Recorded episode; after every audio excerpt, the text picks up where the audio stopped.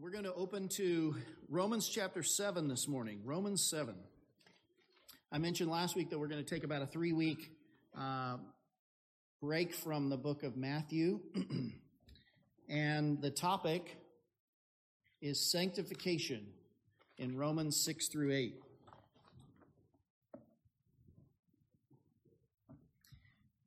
Maybe you're familiar with uh, the term identity crisis. Maybe you've actually experienced an identity crisis of some sort at some point in your life. Um, our oldest, our daughter, is uh, a thousand miles away from home, just left for college a few weeks ago.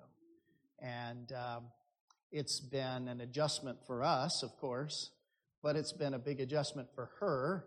She's in a new place, new surroundings, new people, and for the first time, kind of an adult, sort of, out on her own. And as such, you know, she's kind of trying to find herself, to find her place, to find her way, really to figure out, you know, who am I? Who really am I as a person? And I don't know if you've ever been, um, maybe you've visited where you grew up after you were older. And when you went back home, you realized that, you know, you'd kind of almost become a different person than you were when you were a kid, or at least you think about yourself in a way that's different from what the, you know, your family and your friends who knew you when you were little, the way they think about you. and, uh, you know, when you go back home, it's like, I don't quite know how I fit in anymore. You're sort of in this um, identity crisis. You feel awkward. You feel like a kid again, not quite yourself. Maybe it happens when somebody gets married and they become, you know, they were part of one family, and now they also become part of another family. And maybe you remember, I don't know, the first Thanksgiving dinner when you were married, and you're at your in laws, and you're all there and the cousins and the nephews and the aunts and the uncles and and here you are just brought into this family you have a new identity and and you know you don't quite know how you fit in what's your place and and you kind of have to sort of find that right? I think it's true as well in the christian life. There's a kind of a tension in the christian life a kind of identity crisis. You know we we used to be characterized by our old sinful natural self and now we are a new person in union with Jesus Christ. And that union with Christ is it's a legal union. Those are that's the initial effects of that union with Christ. Kind of like when a woman gets married, she takes on her husband's name. She becomes legally his wife. She is legally now united to his family. They are we call them her in-laws, right? Um, she and her husband share property together.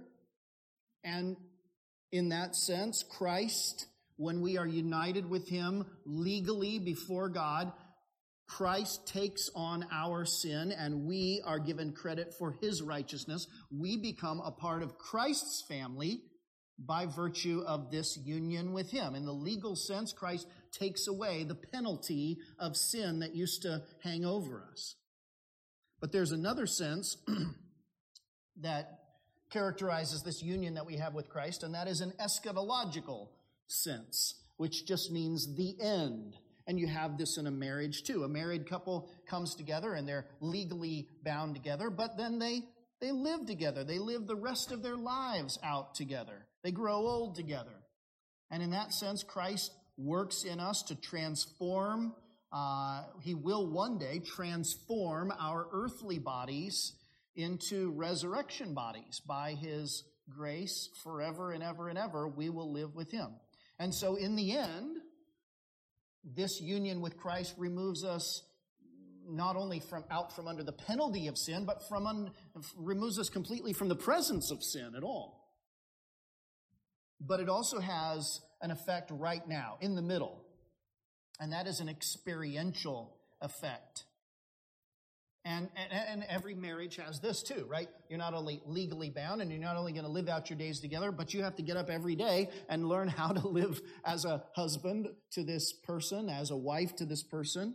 They're going to have to learn how to change and live with one another little by little every day, one day at a time. And in that sense, Christ transforms us. And union with Christ transforms us, doesn't it? Little by little into a place where we share his holiness more and more. In that sense, Christ overcomes the power of sin in our lives right now. And it's that middle effect, that ongoing, present, progressive effect that we typically call sanctification. And that's my theme the last, uh, these three weeks. Uh, sanctification in, in the sense of Romans chapter 7 is kind of an identity crisis of sorts, where the person who is saved asks himself, Who am I? Right? There is this residual connection that he still has with the old life, the old self, and its old desires, and yet he finds that he has new desires that comes with new life and his connection with Jesus Christ. So he, he's experiencing this identity crisis. And you see that tension in the text in front of us, beginning in verse number 14. Take a look at your Bible. Romans chapter 7, verse 14. For we know that the law is spiritual, but I am of the flesh, sold under sin. For I do not understand my own actions. For I do not do what I want, but the very thing I hate uh, excuse me, but I do the very thing I hate. Now, if I do what I do not want, I agree with the law that it is good. So now it is no longer I who do it, but sin that dwells within me. For I know that nothing good dwells within, dwells in me, that is, in my flesh. For I have a desire to do what is right, but not the ability to carry it out. For I do not do the good I want but the evil I do not want is what I keep on doing. Now, if I do what I do not want, it is no longer I who do it, but sin that dwells within me. So I find it to be a law that when I want to do right, evil lies close at hand. For I delight in the law of God in my inner being. But I see in my members another law, waging war against the law of my mind and making me captive to the law of sin that dwells in my members. Wretched man that I am! Who will deliver me from this body of death? Thanks be to God through Jesus Christ our Lord. So then, I myself serve the law of God with my mind but with my flesh I serve the law of sin. You see the tension in this passage, don't you? Maybe you felt this tension in your own life. I know every Christian has. You see the question almost presenting itself to us in the text Who am I? Who am I? This is the challenging question of Christian sanctification. And in fact, it's actually a thorny exegetical question uh, by which I mean interpreters are looking at this text and they're trying to figure out who is this person who's talking. And they're coming to disagreement about who it is. Some people, um, in looking at this person who is referring to himself as I, 28 times in our English Bible here in these few verses, eight times in Greek it's emphatic, I. This person? Is he an unregenerate person? Is this Paul writing about himself looking back on his unregenerate state? Or is this I, a person who's living out his Christian experience? And by the way, let me just say, this is not merely, you know, a theological uh, point of hair splitting as if only people in ivory towers are concerned about that. This affects what this passage means for all of us in terms of how we think about our sanctification. So let's take a moment and just try to think through it together. And I hope it will help you then to be able to make application of this passage wholeheartedly. Um, there are people who say that this is Paul referring back to or thinking back to his life as an unregenerate person. And there are two passages or two phrases in this passage that really seem to point that direction. One is in verse 14. You could probably figure out which one it is. He says, I am sold under sin. And there's another one in verse 23. Similar. There he says, I am captive to the law of sin. So these two phrases sound like the language of slavery, right? But yet we know that back in the previous chapter, back in chapter 6, verse 17, he said, You once were slaves of sin, but now, having been set free from sin, you've become slaves of righteousness. So here, he says, I am sold under sin. And so people say, he must be then looking back on his pre conversion experience. There are other interpreters who come to this passage and say, well, no, actually, this is Paul writing about his experience as a Christian.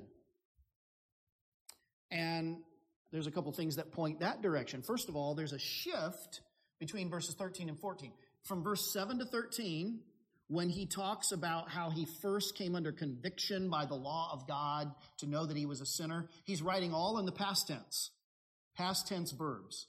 But when he comes to 14, all the way to the end of the chapter, where he's talking about this in, inward tension, right? He writes all in the present tense, as if it's something that he's still continuing to experience as he writes this. Another point is that, and I'm going to enlarge on this a little bit more as we come to it, but he describes himself here in terms that seem, I would say, at least a stretch to apply to an unsaved person. For example, verse 21. Notice what he says about himself here. I delight in the law of God in my inner being. I delight in the law of God, which to me brings to mind passages like the first Psalm that the blessed man delights himself in the law of the Lord, which surely sounds like a, a regenerate person. One thing is for sure, I do, I do believe, that the I in this passage, Paul writing about himself here in this sense, he, he's not, the, the, the person in view in Romans chapter 7 is not an ordinary unbeliever. And here's why I know because an ordinary unbeliever just going about his life apart from God does not cry out from his heart, Oh, wretched man that I am. I mean, you've talked to enough unbelievers who are just going on in their life happily apart from God. What do they think about them, themselves? They say, I'm a, I'm a pretty good person. You know, I, I don't do too badly. I'm pretty good. And honestly, that's, that is the way Paul described his pre-Christian experience right? In, in Romans chapter, or Philippians, excuse me, chapter 3, verse 6, he says, um, as to the law, touching the law, I was blameless. You know, there, there was, you know, I was a pretty good person. In fact, I was a very good person. At the very least, I think what's going on in Romans chapter 7, at the very least, is a sinner who's been awakened. That is, the law of God has come to show him that he's a sinner. He's under the conviction of the Holy Spirit. He's being drawn to the Lord Jesus Christ. But if that's true, then what about the language about being sold under sin and being captive to the law when Christians are said to be set free from sin? How did those figure together? And I think the key is this that Paul is not talking, when he says, I'm sold under sin and I'm captive to the law of sin, he is not talking about the entirety of his existence. He's not. In fact, he's taking great pains to kind of parse out this tension, this internal identity crisis that he's having, and really to identify himself in a different way. Notice very carefully verse 14, once again, where he says, sold under sin. Notice very carefully what he says before that. He says, I am, this is the end of verse 14. He says, I am of the flesh sold under sin. Now, biblically, when, when, when we read about the flesh, or when Paul uses the flesh especially, he's talking about just a natural born human being, in distinction from the new birth that comes through the Spirit. He, when he talks about the flesh, he's talking about living life right now in this mortal body. This body that's going to decay and die. This body that's still under the domination of sin and death as distinct from what he calls in 1 Corinthians chapter 15 a spiritual body. Not that our resurrection bodies are going to be immaterial, we're going to be spirits floating around, but rather that those bodies will be brought to life by the power of the Holy Spirit. So here he's saying the I, notice verse 14, the I that is sold under sin is in fact the fleshy I. It's myself looked at from that perspective. But if I'm a Christian now, then Ephesians chapter 2 says this I'm not, I'm not, uh, it, it says, I am already raised together with Jesus Christ, right? I'm dead with Christ and raised together with Jesus Christ in the heavenly places. Even though I'm still living right now here in this world, I'm still in the flesh. And yet he can say, Romans chapter 8, verse 9, you are not in the flesh. So, in other words, a Christian is living in two realities at the same time. Until his bodily resurrection, he's still in the flesh, so to speak. The old nature is still there, but in Christ, he's already raised, and he can say, You are not in the flesh, you have a new spiritual nature. And so, here in verse 14, when Paul says, I am sold under sin, he is speaking only of one aspect of that present reality. And I think you see this more clearly perhaps in verse 18. Jump just a few verses ahead to verse 18. Follow me for a moment, and this will be helpful to us in the application. Verse 18, though, he's making a distinction here. He says, I know that nothing good dwells in me, right? There's nothing good in me. I'm sold under sin. And that, and, but then he clarifies. He says, nothing good dwells in me. That is, I mean, in my flesh. Myself viewed only as a natural born person. There's nothing good in me, he says. The fleshy aspect of my experience is sold under sin. And that, but that, he says, is not the whole me. That is not the whole I. And we'll see that in a, minute, a little bit more. Now, the reason I think that Romans 7 is so difficult to interpret and why people are disagreed is this a Christian? Is this a non Christian? The reason for that is a real existential tension. I mean, in practice, the Christian life sometimes seems like a contradiction because we really do say, I want to do this, but I find myself doing this right? We live for a moment. We act in the moment like an unregenerate person. We are already sanctified, but not yet sanctified in the fullest sense. We're already with Christ, not in the flesh, but here we are still in the flesh, still struggling. We're in between Paul says this back in chapter 6 as well. Remember back there when he said, having been set free from sin, you become slaves of righteousness. That's the fact. But then he turns around and he has to give us a command. Now he says, present yourself to God as slaves. Say, well, I thought we were slaves. You are, but be a slave. be what you already are. You're in between this where God has already redeemed you, but you're not fully experiencing all of your redemption yet. Right now, you need to live, intentionally live out your faith in your subjective experience. The truth is, a Christian is not a slave to sin. I'm going to tell you this if a person gives himself over to sin, he is not a Christian. If a person just continually gives himself to sin, there's no evidence in the Bible that he is a Christian. In fact, he says earlier, if you present yourselves as slaves to anyone, well, you are the slave of that person. You just show what you really are. But at certain moments, that person still acts like a slave to his old nature. His flesh is still plagued by indwelling sin. And I ask you, be honest, isn't that your experience? Don't you read Romans 7 and feel like, yeah, that's me so often? You know, sin, brothers and sisters, sin is not crushed in a moment. And if you find yourself struggling and wishing that you were more consistent than you are, I think you're in good company.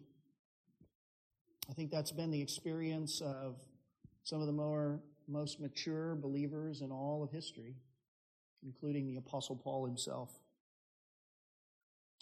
Now, the old self, your natural self, that self sought to live independently from God, right? Just to do what you wanted to do, to be autonomous. But the new self, the, the self that's united to Christ, loves God and genuinely wants to please God. Now, every relationship has certain expectations, certain unwritten rules, right? Before you were married, maybe you lived independently for a while and you got used to doing things a certain way. You left the toilet seat up or always put it down or whatever the case may be or, or whatever it was. But when you got married, your spouse said, You know, I never do it that way. I always did it this way. And there are certain sort of expectations that you have that just are a part of that relationship and you want to please your spouse, and so you, you do those things.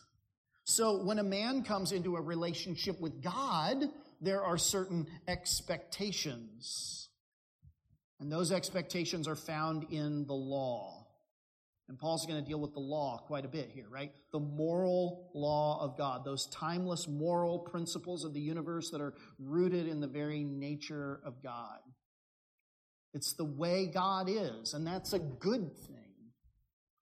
But when we are in a relationship with God in Christ, we want to please Him. Just like when you're married, you want to please your spouse, and so you want to meet their expectations, to meet their standards. The problem for Paul and for us is that whenever you confront a person with the law of God, guess what happens? Sin rears its ugly head. And that raises two questions. You see them beginning in verse 7. Chapter 7, verse 7. what shall we say then? That the law is sin? Okay? If every time sin, if every time the law comes to bear, I, I, you know, there's a part of me that rebels against that. Is does that mean there's something wrong with the law? He says, by no means.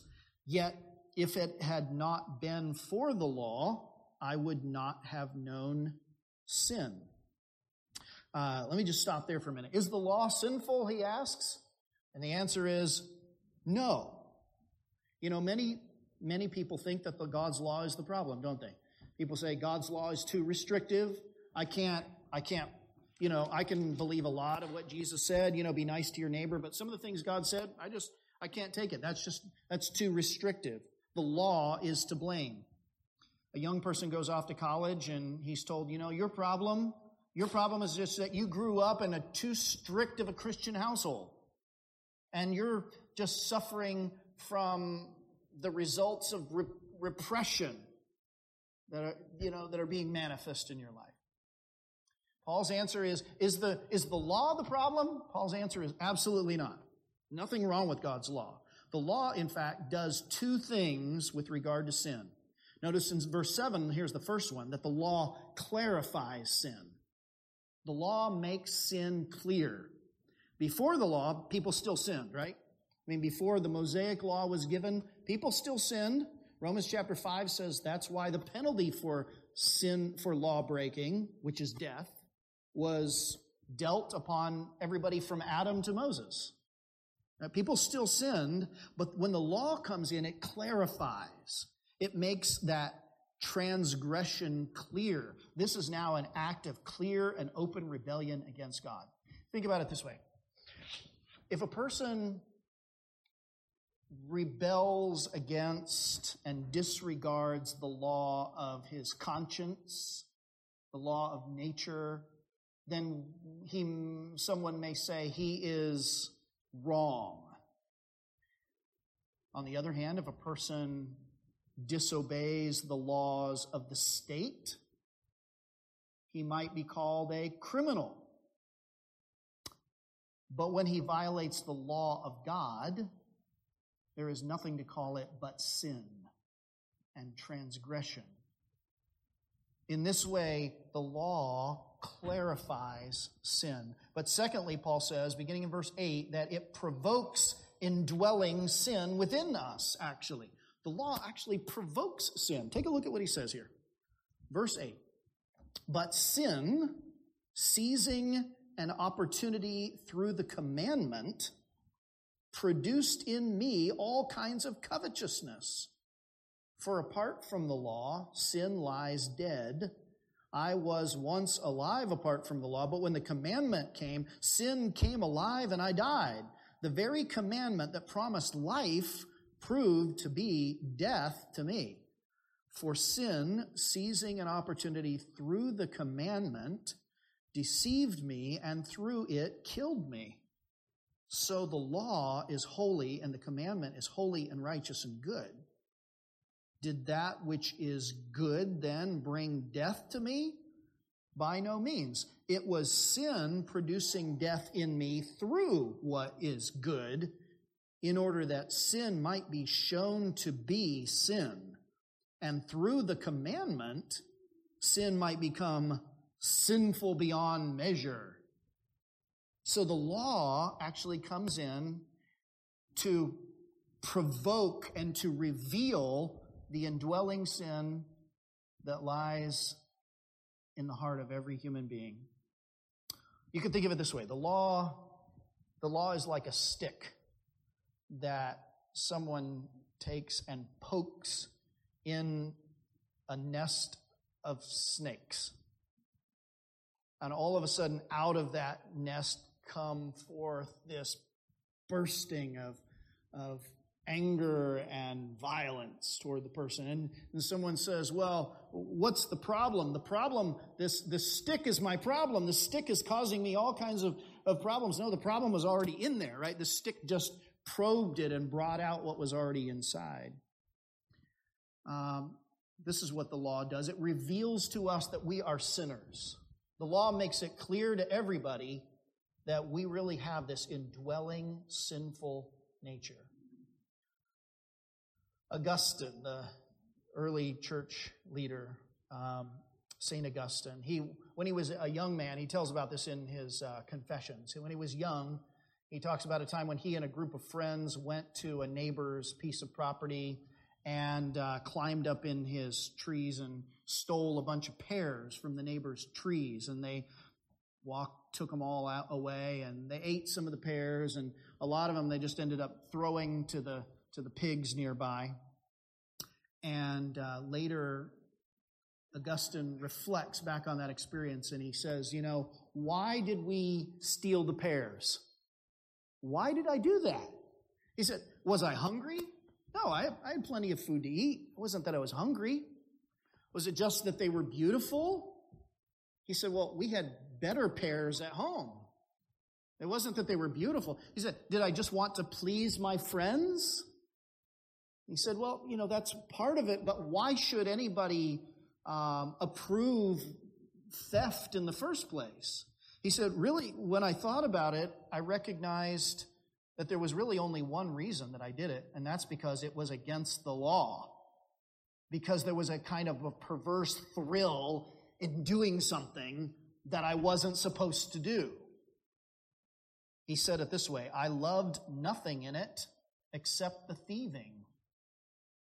The law demonstrated that there was a sinful, rebellious heart underneath all along.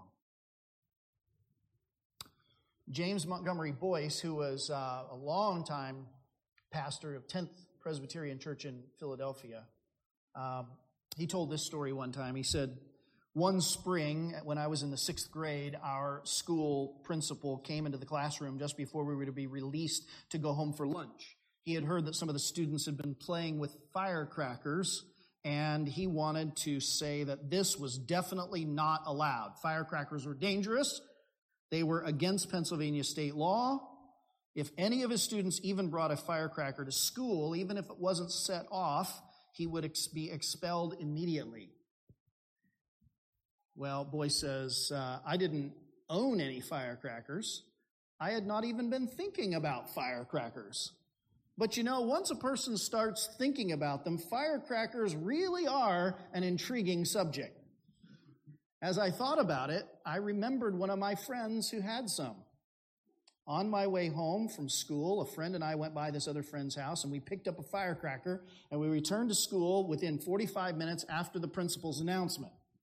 We went into the cloakroom, invited a friend to come in with us, and said, Hey, you hold the firecracker by the middle of the fuse, pinch it very tight, we will light it.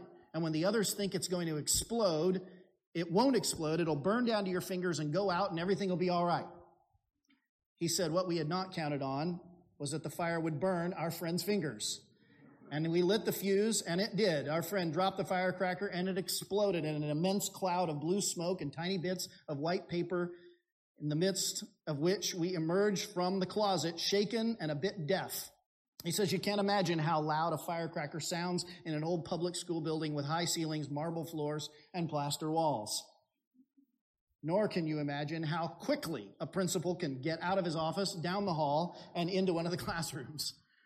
The principal was in our classroom before my friends and I had staggered through the cloakroom's open door. He was as stunned as we were, though for a different reason. I recall him saying over and over, after we had been sent home and come back to his office with our parents, I had just made the announcement. I had told them not to bring any firecrackers into school. I just can't believe it. He couldn't believe it then, Boice writes, but I am sure that our rebellion, as well as the other acts of rebellion by children over the years, eventually turned him into a staunch Bible believing Calvinist, at least as far as the doctrine of the total depravity of children is concerned. And that's what the law does, doesn't it? The law provokes wickedness. It really does. You tell somebody they can't do something or they must do something. And there is within them this little hidden part that just rises up and says, Oh, yeah. And what makes it so terrible is that the very thing that triggers the manifestation of that ugliness is the holy, perfect, pure law of God that just reveals his own character. So that what really comes out of us is nothing less than a rebellion against God himself. That's why Paul says in the end, this shows the exceeding wickedness of sin. That's what the law does. No wonder he says at the end, Oh, wretched man that I am. The old self always responds like that to the law. But if you are a new creation, if you are born again into Jesus Christ, then you have a new desire, a desire to please the God that you now love. And so, verse 16 to 20 in verses 16 to 20, Paul outlines two implications of that internal desire to obey God's law. And with this, we close.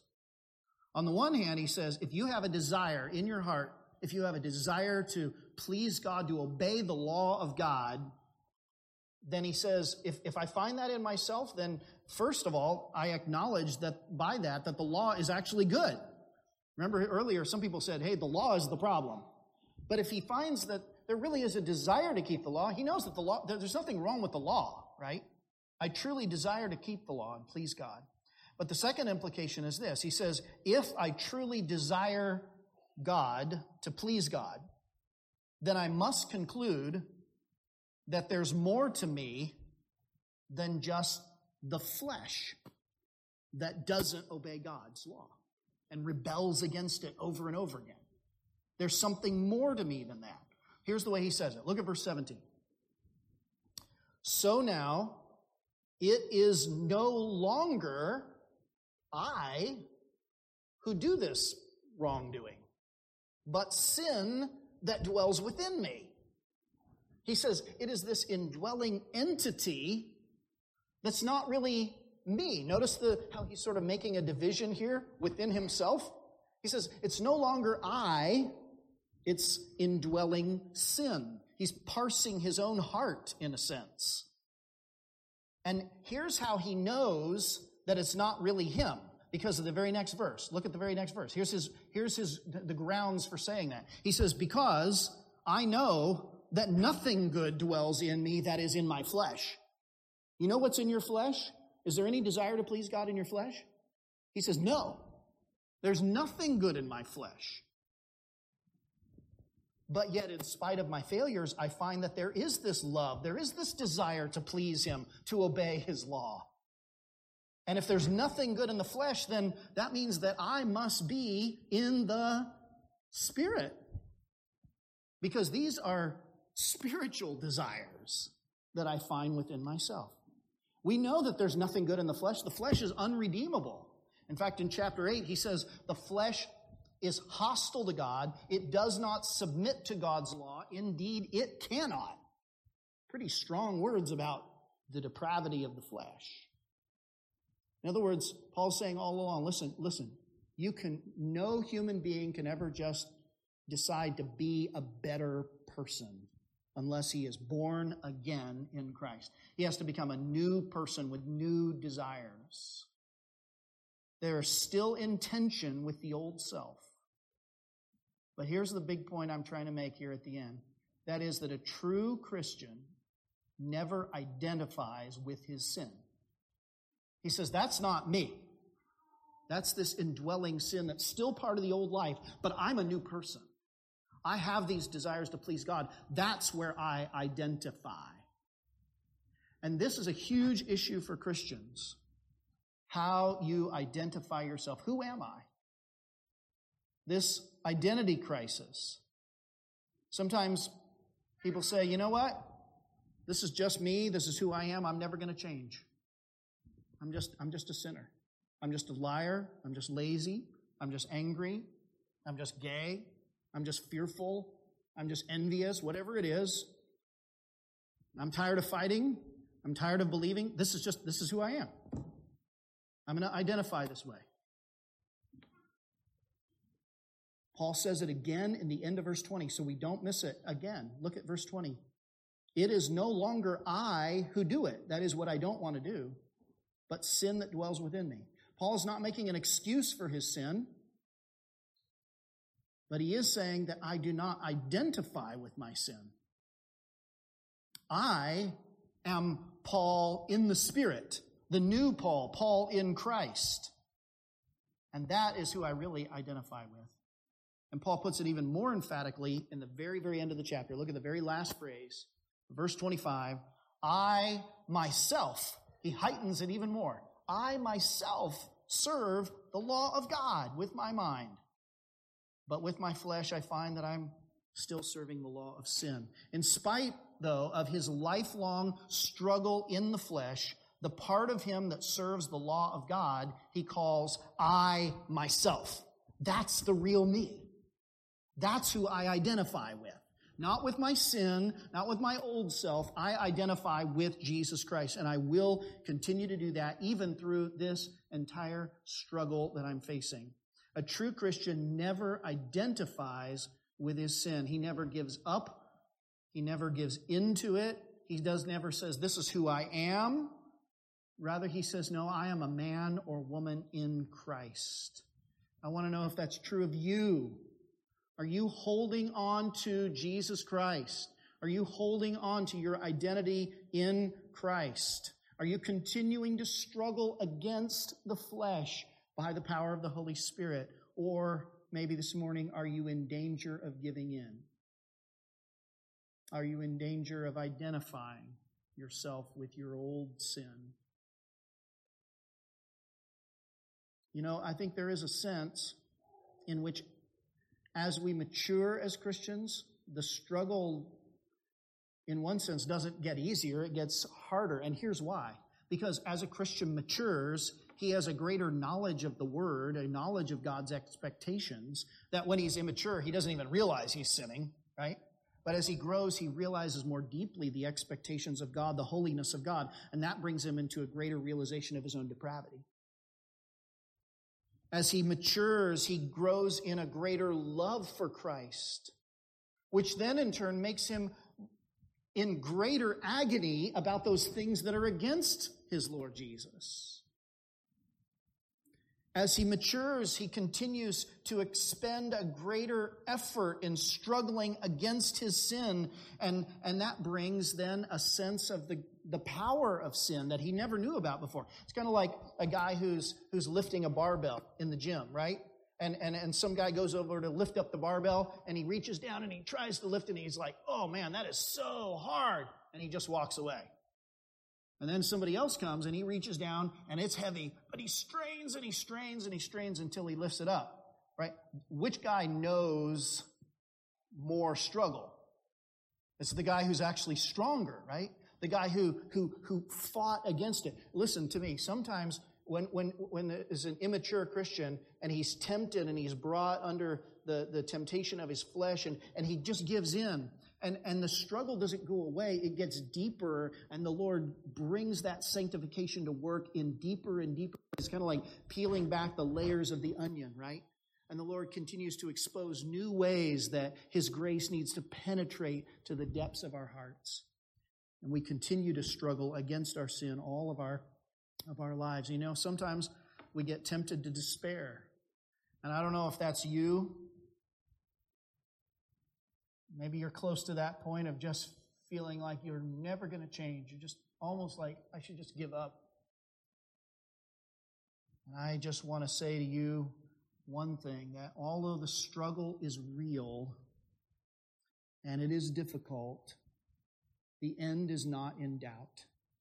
The end is glorious for all of those who are Christ.